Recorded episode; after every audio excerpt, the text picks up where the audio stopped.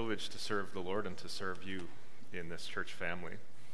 So, continuing in our series called Radical Community, and we want to think today about what makes us radical, and that is God's Word. It's God's Word that makes us radical. So, I invite you to open to Colossians chapter 1, verses 24 to 29. We saw the perfect example of how God's Word makes us this radical community just last Sunday when we read and studied these words of Jesus Whoever wants to be my disciple, must deny themselves and take up their cross and follow me. For whoever wants to save their life will lose it, but whoever loses their life for me and for the gospel will save it. We looked last week at what radical words those are.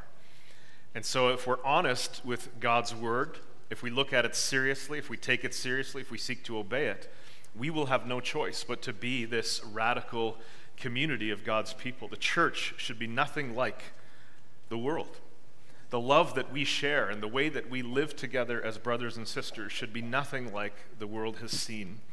And we want to be this radical community here at Wallenstein Bible Chapel. I want us to realize, if you didn't already, that Christianity, our faith, is built upon teaching. It's built upon the Word of God. And from a New Testament perspective, it began with Jesus, who his primary purpose and ministry wasn't just to walk on water and to turn water into wine, but was to teach. That was his primary ministry, that was his priority.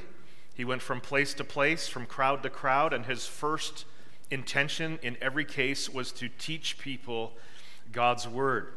This, of course, is what he commanded when he was heading back to heaven and leaving that ministry, which is the same, the ministry of the apostles, our ministry, is just a continuation of the ministry of Jesus. There's no difference. And so, not surprisingly, when he left and handed the reins over to his apostles, he said, Make disciples of all nations and teach them to obey everything I've commanded you. It's one of the reasons we can't get off the hook from last week's teaching of Jesus, those hard words, because we've been taught the same things that the apostles were taught, and we're to teach others those same things. And of course, not surprisingly, in the first early days of the church, the day of Pentecost, and the early days after that, we read these words that they did devote themselves to the apostles' teaching. So I want to see how that has continued here in the book of Colossians, written by the apostle Paul to the church in Colossae.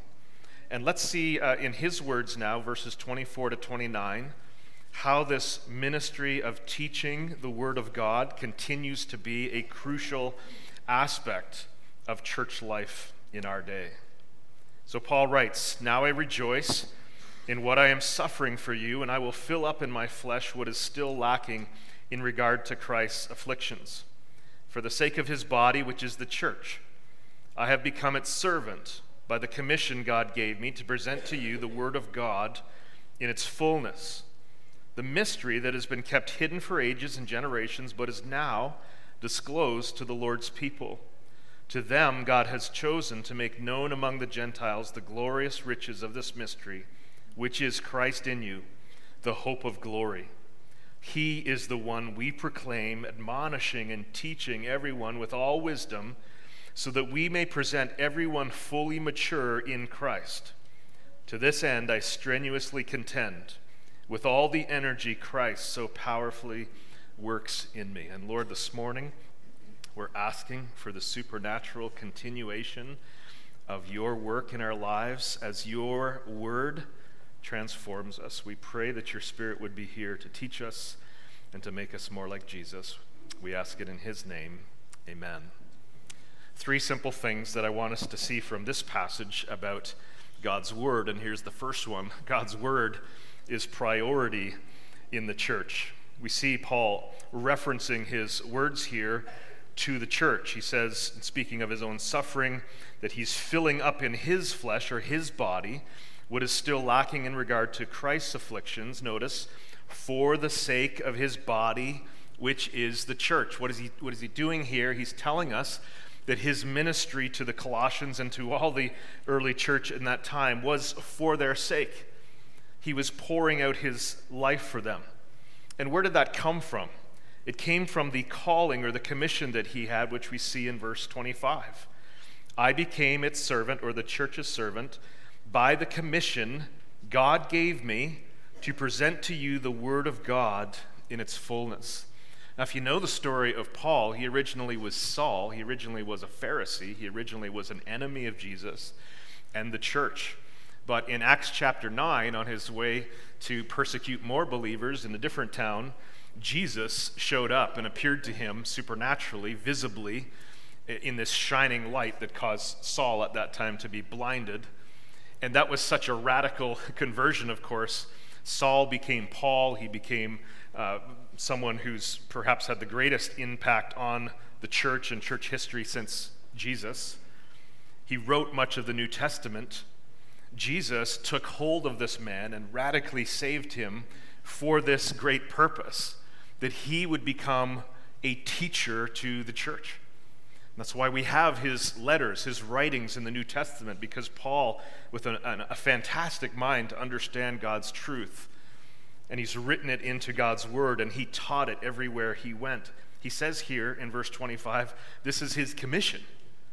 I mean, it's so good for us as believers to have a sense that we have been commissioned by God. Do you have that sense? You say, well, I didn't have a conversion like Paul. No, but if you're saved, God has a purpose for you. He has a calling on you. For some of us, we're not sure what that is. And I say, that's okay. Start serving.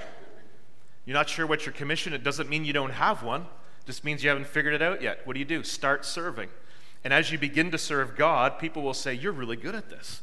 Would you, would you help me with this? Keep, keep helping me. Do this again. Would you help me? God's gifted you in this area. And as we serve, it becomes clear to us. Paul understood because God's calling on his life was so clear to him, it was communicated to him supernaturally, he knew his commission was to present the Word of God in its fullness to the church. This is God's priority. You see it in the life of Paul? He saved Paul to do this great work because it's so crucial in the church. We saw it in the life of Jesus. He commissioned his apostles to teach everything he'd taught. We see it in the early church. We see it now in the life of Paul. Teach the church God's word. It's so important that we hear and understand God's word. How important is it? Well, we already saw in verse 24 the way that Paul suffered for the sake of this priority. Isn't that what he said in verse 24? That he's rejoicing even in his suffering, and he, he likens his suffering to the suffering of Jesus. The Lord's suffering was for the sake of the church in a different way. He, he died for for the salvation of the church. Paul's suffering was for the sake of the church in a different way. He was suffering in order to bring God's truth to the church. Notice what he had said already, verse 25 I have become its or the church's servant. He understood this priority to this degree. He was willing to become, as he says in other places in the New Testament, a slave, to literally surrender his life for the people of God to do this work that God had called him to do, to teach God's word in its fullness. This was God's priority in the early church. And so we ask ourselves are we ready to be a radical community and to be radical because we have seen the importance and the priority of God's word? Now, we are Wallenstein Bible Chapel. So we want to take God's word seriously. We want to do this well here at Wallenstein Bible Chapel. What does that mean? It means that when we preach the word here at Wallenstein Bible Chapel, we want to exactly do that. We want to preach the word. So when I preach, I, I, never want to put the text on the screen. Why? Because I want you to bring your Bible and see it for yourself. And I'm going to show you, and I'm going to point you to verse 24 and verse 25, and I want you to see it for yourself and to preach God's word doesn't mean that I read a text and then I go off and talk about something that means something to me, something that I got to get off my chest. To preach God's word means that we read the text and we teach the text. And we honor God's word by doing it that way. And if there ever comes a time when the preaching at Wallenstein isn't rooted in God's word or isn't expositional, as they say in seminary, exposing God's Word. If we're just using God's Word as a springboard so that we can talk about other things, then we're not preaching God's Word. But here at Wallenstein, that's what we want to do. We want to preach God's Word. Being on staff, I, I'm privy to the, uh, the seriousness that our staff members take in terms of bringing God's word to our kids and to our youth. There's a lot of work that's been going into the curriculum, and it's being developed by our own folks here, that's being taught to our young people, and it's rooted in God's word. Katie and Brant McLaughlin have worked so hard. Wednesday nights, an opportunity for our youth to come and study God's Word, curriculum that's being developed here that's rooted in God's Word. Our children are upstairs right now learning God's Word faithfully by those who are volunteer, volunteering to teach it, which, by the way, is one of the reasons it is a privilege to serve in the church, in youth ministry or in kids ministry, and to have a part to play in teaching the next generation God's Word. We actually have a young mom's Bible study happening on, I think it's Wednesday mornings, is that right? Any young moms here want to put up their hand and say, Yeah, I'm part of that? Tuesday morning? Sorry, okay, let's try the Tuesday morning one then. How's that? Any young moms at the Tuesday morning one? See a few hands. Uh, one of the things that's required for that is childcare. You can prioritize God's word to our young moms who are busy and exhausted by saying, you know what, I'm willing to volunteer and watch their kids so that they can study the Bible. That's what we want to do here. In our small groups, we want to prioritize. In fact, our, our, groups, most of our groups right now, are talking through this sermon series. So they listen to the sermon and then they get some discussion questions and they wrestle through some of the things they've heard. And if they got to correct something the preacher says, they have the chance to say that. If there's something they didn't understand, they have the chance to talk about that. And the, the opportunity to talk about how do we apply these truths of Scripture to our lives. That's what's happening in our small groups. And so we want to continue to prioritize these things in our church. But the other question I want to ask is to what degree do we prioritize God's word in our lives? We think about Paul and his willingness to become a servant or slave to the church to do this ministry of teaching God's word. We think about the fact that he literally was suffering the sufferings of Jesus for the sake of the church in order to bring God's word to them. And it raises the question to what degree are we willing to do hard things to get into God's Word? I mean, it's just so common for us in our busy and affluent society with so many distractions that we can so easily not prioritize God's Word. Why? Because we're busy amusing ourselves and taking care of business and doing the things we want to do but if God prioritizes His Word, then we too, as individual believers, need to prioritize God's Word. And if we're struggling to live this radical community life that we've been teaching, or if we're struggling to find the reality of the Christian faith in our own lives, struggling to see transformation in our lives, often the, pro- the, the reason for that, the problem is that we're not prioritizing God's Word in our lives. How are we doing in that regard? Do we take time each day to get into God's Word? I mean, some of us have time when uh, maybe we are busy, maybe we are working, maybe you have a job that causes you to has you driving tractor and a vehicle, and we can listen to the country station. I know some of you aren't into that. Or we could listen to God's Word. We could listen to a sermon. There's all kinds of resources we have today so that we don't have to lose out even in that time where we're working, but we can still think and we can still learn, capitalize on those opportunities. Are we willing to do that? So many of us, and I've heard this so many times, believers who say, Well, I'm not a great reader. It's hard for me to study God's Word. Yeah, good. That's good. It is hard. And one of the reasons it's hard is because, well, it's just hard. It's not an easy book to learn, some of it's tricky. But we also have an enemy who will constantly whisper in our ear, You don't have time for this. You don't understand this. This is boring. Find something else to do. And that's one of the reasons why this is so hard for us, and we've got to fight against that and say, No, this is the Word of God. This is the sword of the Spirit. I desperately need this. And we do find time to read and study and learn from things that are important to us. So let's prioritize God's Word. It's the first thing we learn in this passage. The second one is so closely connected to that, and that is that God's word is precious in the church. It should be precious in the church, and we see that as Paul goes on to describe. He's mentioned being commissioned to present the Word of God in its fullness, and then he unpacks that a little bit for us. What does he mean by the Word of God? And he says it's the mystery that has been kept hidden for ages and generations, but is now disclosed to the Lord's people. Now, in Paul's day, they had the Old Testament. The New Testament was still in process. He would be the one to write some of that.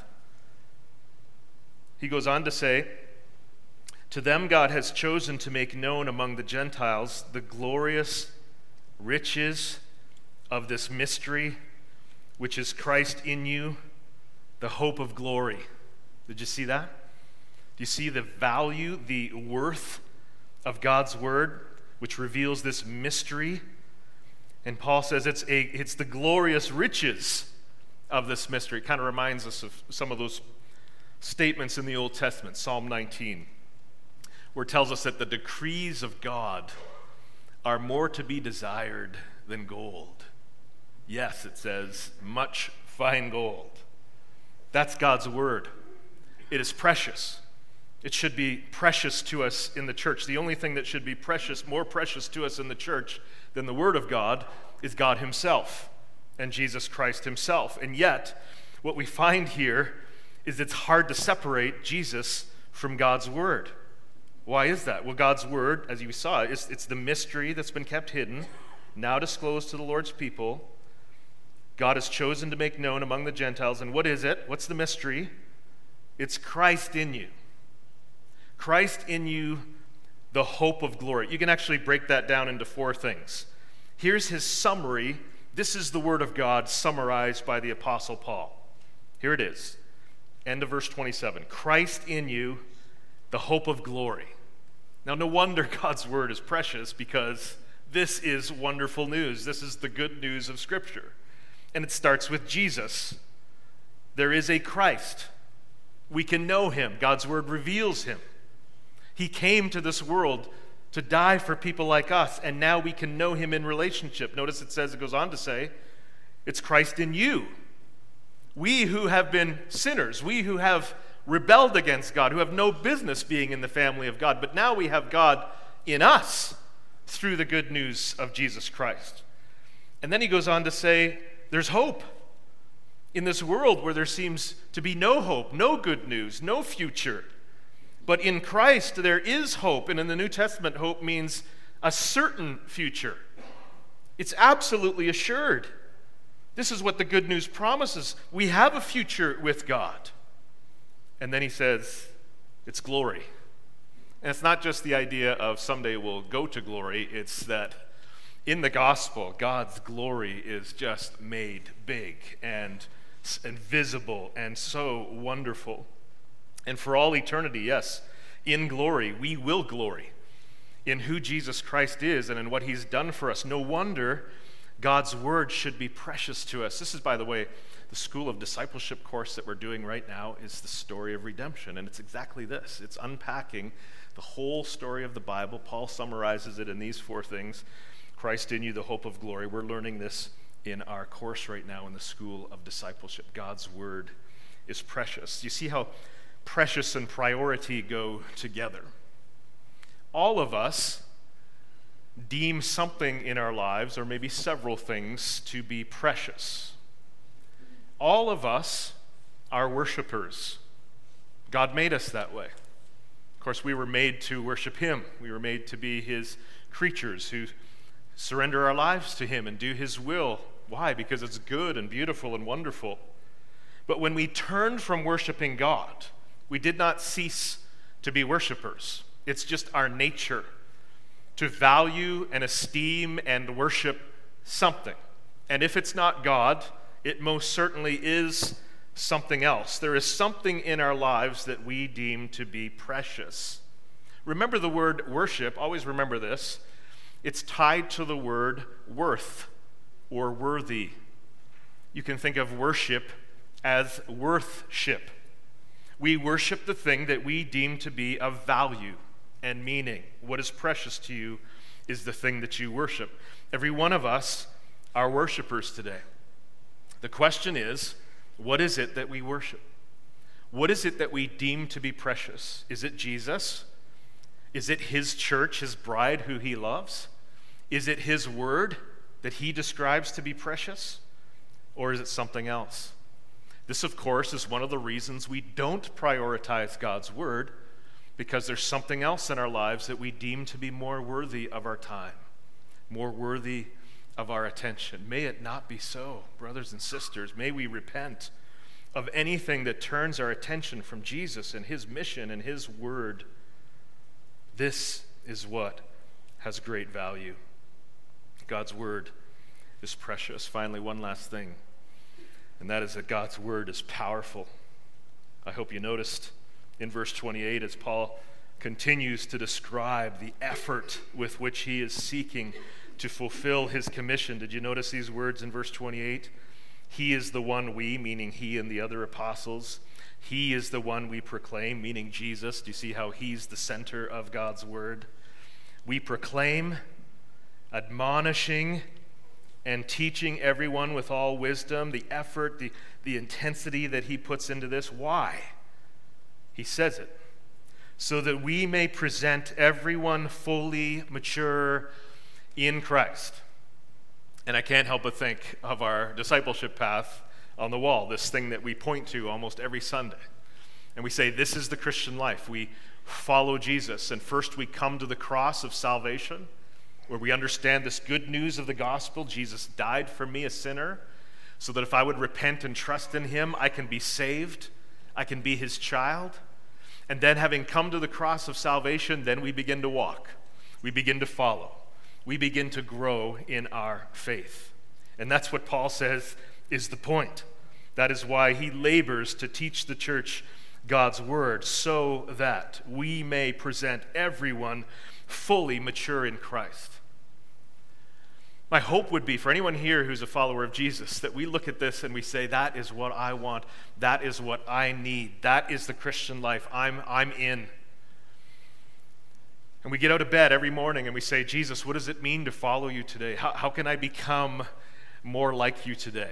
Well, the one thing Paul would say to us is there no, there's no shortcuts around the Bible when it comes to be a follower, being a follower of Jesus. There's just no, there's no getting around that.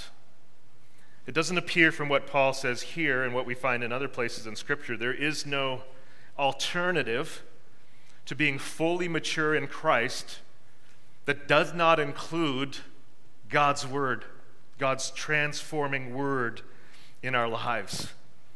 He can say that because Paul knows the power of God's Word and we should know it too. Maybe you're familiar with some of the verses that describe the power of God, in particular, the power of God's word to change lives. John 17, Jesus spoke of his word as truth.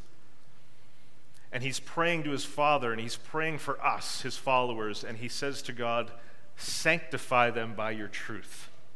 Well, that's what Jesus has been doing for 2,000 years. He's been sanctifying or transforming the lives of his followers through the Word of God. Or we know Hebrews chapter 4, which describes God's Word as living and powerful, sharper than any two edged sword, piercing to the division of soul and spirit.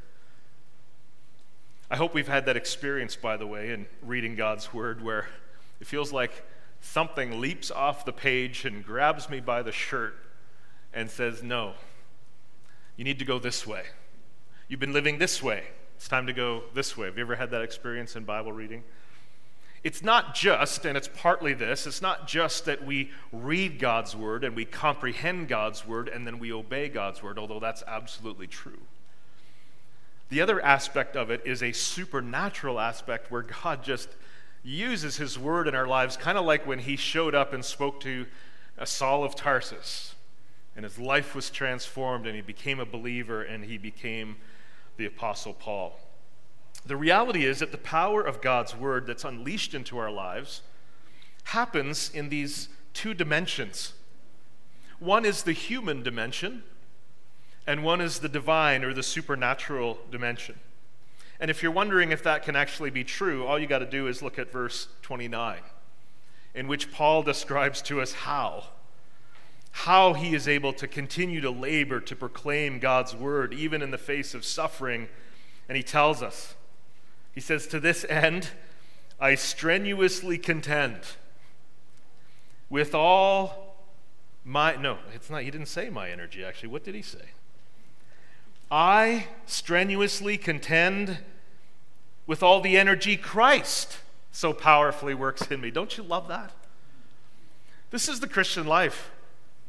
This is why, I mean, if you're sputtering in the Christian life, if you're stuck just after the cross, you don't look up to God and say, Well, God, I guess you haven't transformed me.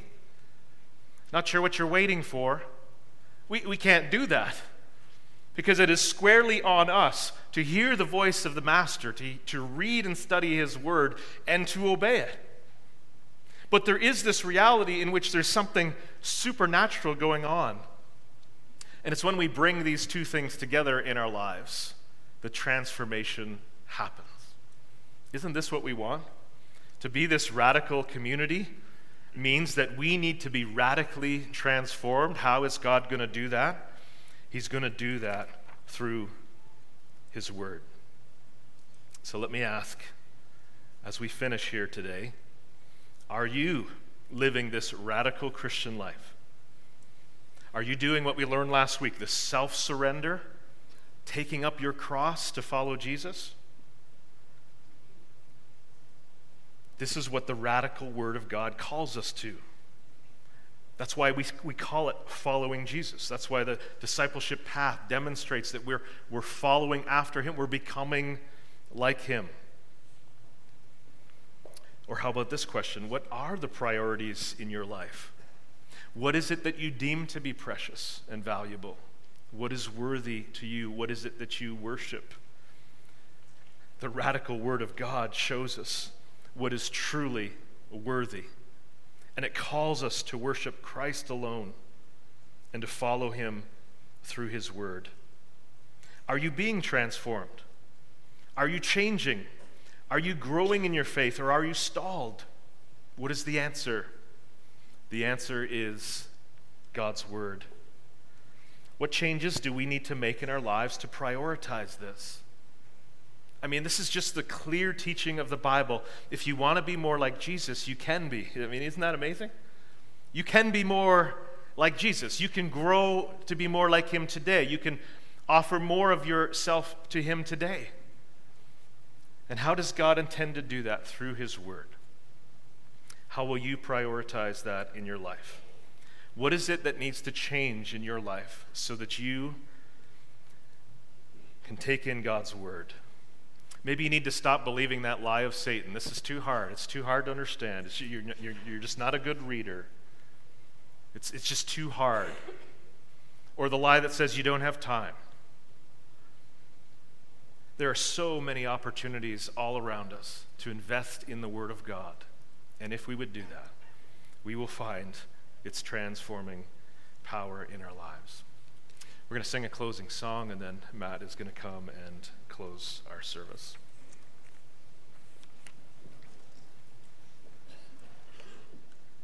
And it is powerful. Let's pray. God, would you help us? Would you help us with that energy that you give to make your word a priority in our lives, to put it first, to put seeking you first? God, help us to set aside the distractions and the excuses that we have and just to put you first. And it's an amazing thing, Lord, the way that you want to bless us when we prioritize ourselves all the time. And yet, when we prioritize you, you're blessing us. Help us to put your word first in our life. Help us to treat it as precious. To know God, the, the mystery and the beauty of you through your word. And God, help us to know its power to transform us. And may we be transformed day by day into your likeness. We love you, Lord. You are so good. Thank you. In Jesus' name, Amen.